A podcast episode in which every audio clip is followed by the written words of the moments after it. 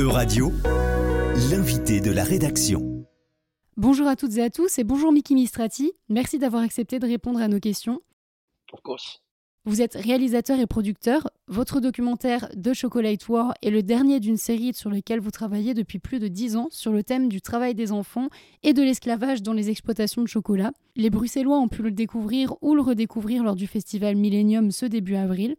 Et justement, cette question est particulièrement d'actualité dans la capitale européenne où les eurodéputés débattent d'un projet de loi visant à interdire l'accès au marché européen aux produits issus de travail forcé. On y reviendra. Dans ce documentaire, vous suivez donc des avocats américains qui se battent pour intenter un procès à Nestlé et Cargill pour avoir exploité des enfants dans leur production de chocolat en Afrique. Et justement, c'est ma première question. Le documentaire se termine pendant le processus judiciaire. Est-ce que vous avez eu des nouvelles de ces procédures?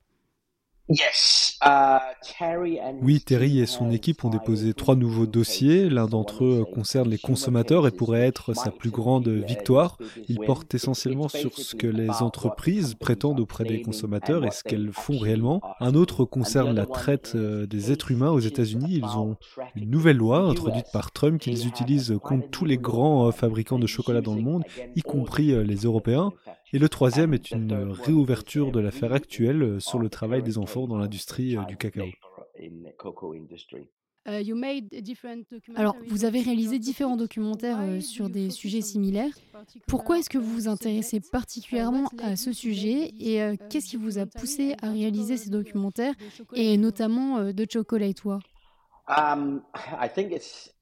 Je pense que c'est un peu lié à mes origines parce que j'ai toujours vu euh, comment les enfants étaient traités. Euh, dans mon enfance, euh, ils étaient traités de façon injuste et personne ne les écoutait. À l'âge adulte, j'ai donc décidé de devenir une sorte d'ambassadeur des droits de l'enfance. Et c'est un peu par hasard finalement que j'ai décidé euh, d'enquêter sur l'industrie euh, du chocolat. Je me trouvais dans mon supermarché et j'achetais bah, justement du chocolat et je me suis posé la question. Il y avait sept tablettes devant moi de la même marque, dont une qui se disait de commerce équitable.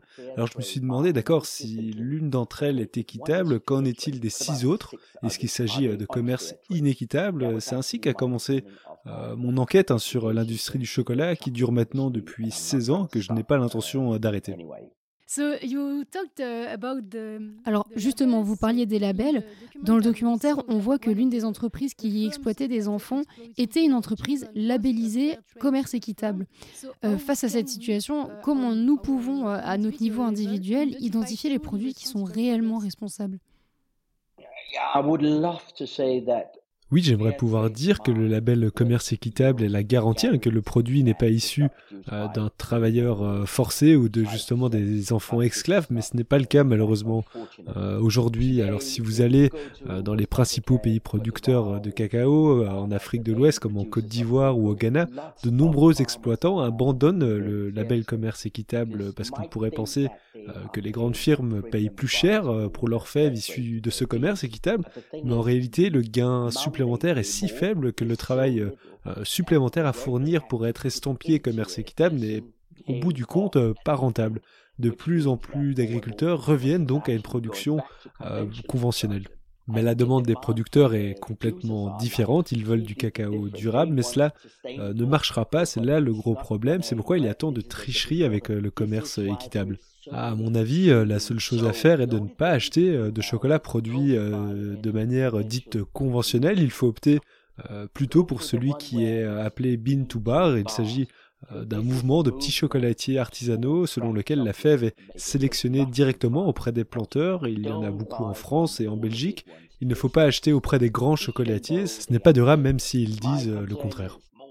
À mon avis, de plus en plus euh, d'enfants vont finir par travailler dans ces exploitations car le salaire qu'ils reçoivent pour leur travail est extrêmement bas. Sachez que quand vous allez acheter du chocolat, seul 6 à 7% du prix euh, revient aux producteurs de cacao. 6 à 7% c'est vraiment euh, ridicule. Comment est-ce que vous pouvez seulement payer les producteurs à cette hauteur? Bien sûr que les exploitants ont alors besoin d'une main-d'œuvre peu chère ou gratuite, mais nous devons repenser la façon dont nous produisons notre nourriture et dans ce cas-ci le chocolat.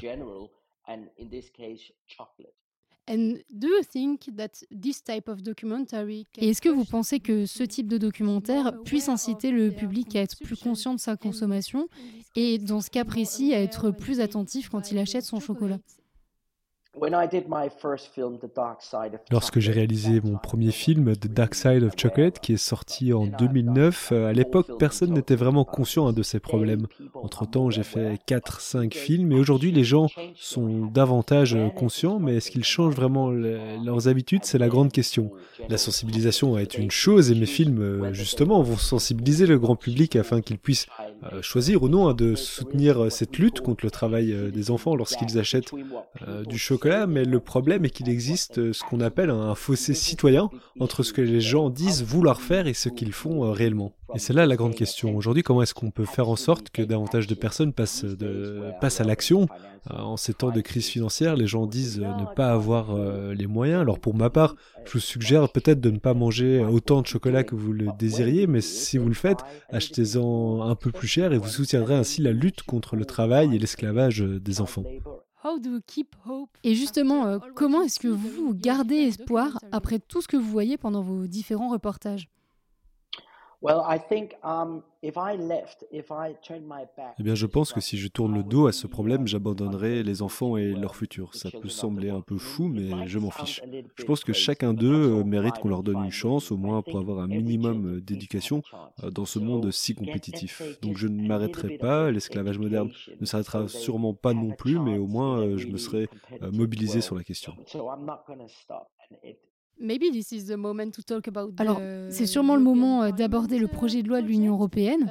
Uh, Est-ce que vous pensez que l'import ban qui a été proposé par la Commission en septembre et qui est actuellement débattu euh, au Parlement européen puisse faire la différence Et euh, est-ce qu'il s'agit pour vous d'un outil efficace pour lutter contre ces pratiques? Je suis un grand fan de cette proposition de nouvelle loi. Je pense que c'est le plus grand pas en avant depuis que j'ai commencé mon enquête en 2007. Je pense que c'est la bonne mesure euh, à prendre. Je sais qu'il y a quelques critiques à son égard parce qu'en réalité, cette loi existe déjà en Amérique au moment où nous parlons, où il y a d'ailleurs euh, une procédure hein, qui est en cours aux États-Unis dans le cadre de laquelle le contrôle des frontières euh, tente de porter plainte contre certaines entreprises qui importent du cacao sur le territoire national. Et ils disent que si les forces de l'ordre n'ont pas les outils nécessaires pour faire le travail, alors la loi ne vaut rien. Je pense donc que chaque pays doit disposer de tout le dispositif nécessaire pour appliquer cette loi et pour enquêter sur les entreprises qui importent euh, dans ce cas du cacao sur le marché euh, national.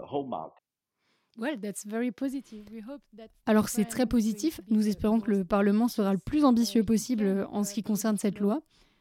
Pour ma dernière question, j'aimerais savoir si le film a été projeté en Côte d'Ivoire ou dans d'autres pays où les industries du chocolat exploitent des enfants. Et si c'est le cas, est-ce qu'il y a eu des réactions particulières de la part du public? Au moment où nous parlons, nous travaillons sur des projections en Afrique de l'Ouest, en Côte d'Ivoire et au Ghana. C'est sur la table en, ce moment même. On essaye de trouver la bonne façon de le faire parce que nous voulons montrer ce dernier film aux gens qui sont touchés euh, directement par ce problème pour qu'ils voient euh, comment cela fonctionne. Parce que vous savez, si vous travaillez dans une plantation au fin fond de la brousse, vous n'avez pas une vision d'ensemble de la situation. Euh, nous y travaillons donc en, ce moment même et nous espérons que d'ici quelques mois, trois, ou quatre mois, il sera disponible gratuitement en Côte d'Ivoire et au Ghana. C'est donc là-dessus que se termine notre interview. Merci beaucoup, Miki Mistrati, d'avoir accepté de répondre à nos questions. Oui, merci à vous aussi. Et euh, d'échanger avec nous euh, sur votre dernier documentaire de Chocolate War. Euradio vous a présenté l'invité de la rédaction. Retrouvez les podcasts de la rédaction dès maintenant sur euradio.fr.